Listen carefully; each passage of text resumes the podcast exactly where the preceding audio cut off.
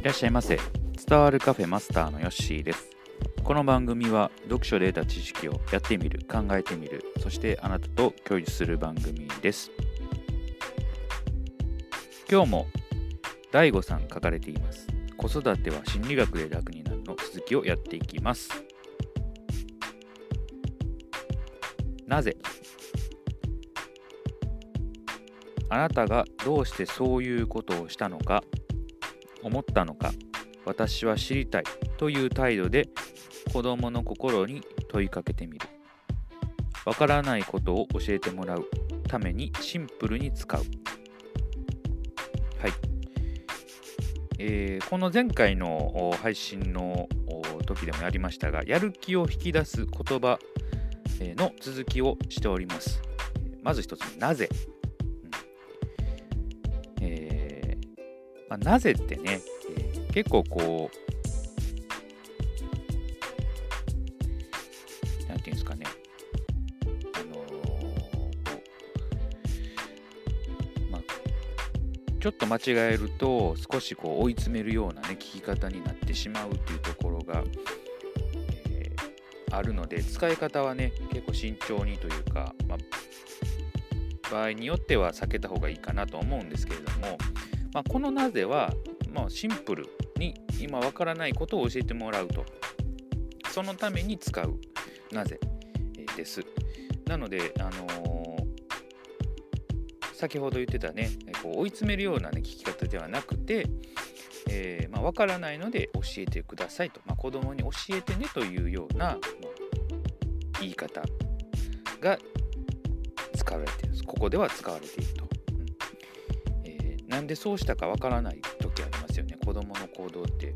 なぜそうしたのかわからないことがあるので、えー、その時にね、えー、なぜって聞くのはありなのかなというふうに思います。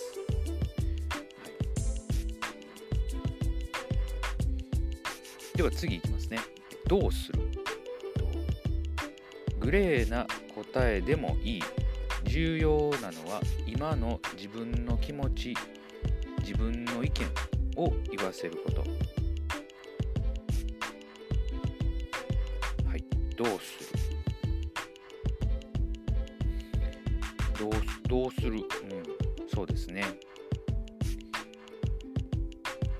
自分の意見言わせるって大事ですしね。自分の気持ちを、まあ、大事にしてほしいなっていう思いは親としては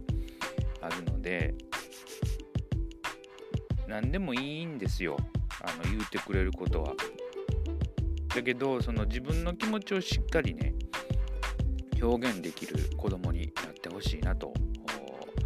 思いながら子育てやっております。なかなかね遠慮して言えない時とかね、えー、こう言うたら嫌われるかなと思って言わないとかね、えー、よく聞くと思うんですけどもそういうのはやっぱりこう苦しめるんでね自分をなので自分の意見気持ちを素直に表現できるようにするために、まあ、どうすると聞いてあげる、まあ、そういうの大事かなと思いますね、はい、次いきます。わかるよ。一旦受け入れる。親のイライラを和らげる効果もある。この分かるよっていうのはねまあ肯定ですよね。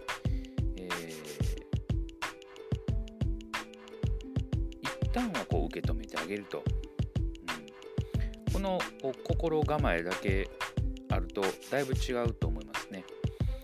えー、まあ頭ごなしにねやったらあかんとかあダメだよとかそういうこと言われると子供ってこう反発してくるんで逆にこう問題行動を起こしたりとか、迷惑かけたろとか思ってねやってきたりしますんで、え、やっぱりこう子供の気持ちを一旦はねこう受け止めてあげるのは必要なのかなと思います。僕も子供の頃にねもういろいろやったらあかんとかなんでそんなことすんねやとか言われてすごいこうなんかこう頭にきたし、え、腹なこと立ったこともあるとあありましたしそういうこうね経験をしているのでやっぱりこうね子供の言葉をこう一回は受け入れようとそういう気持ちで、え今は、ね、接しています、うん、何が正解っていうのは分からないんですけれど、うん、まあでもこう本読んでね、えー、まあ確かにこういう言い方したらいいなとかあこういうやり方があったかとかそういうのがこう分かるのはすごく何でしょうね子育てしてる時には助かるというか分からないまま、えー、やることよりもこうやってねあのいろんなことを、本からね知れてやっていけるっていうのはすごく、まあ、ありがたいことかなと思いますので是非ともねこの配信を聞いていただいて頑張って子育てされてる方は参考にしていただけたらと思っております。したら今日はおさらいいってみましょう。3つのやる気のやる気を引き出す言葉を紹介しました。1つ目なぜ？2つ目どうする？3つ目わかるよを紹介いたしました。はい。是非とも参考にしていただけたらと思います。ではまたのご来店お待ちしております。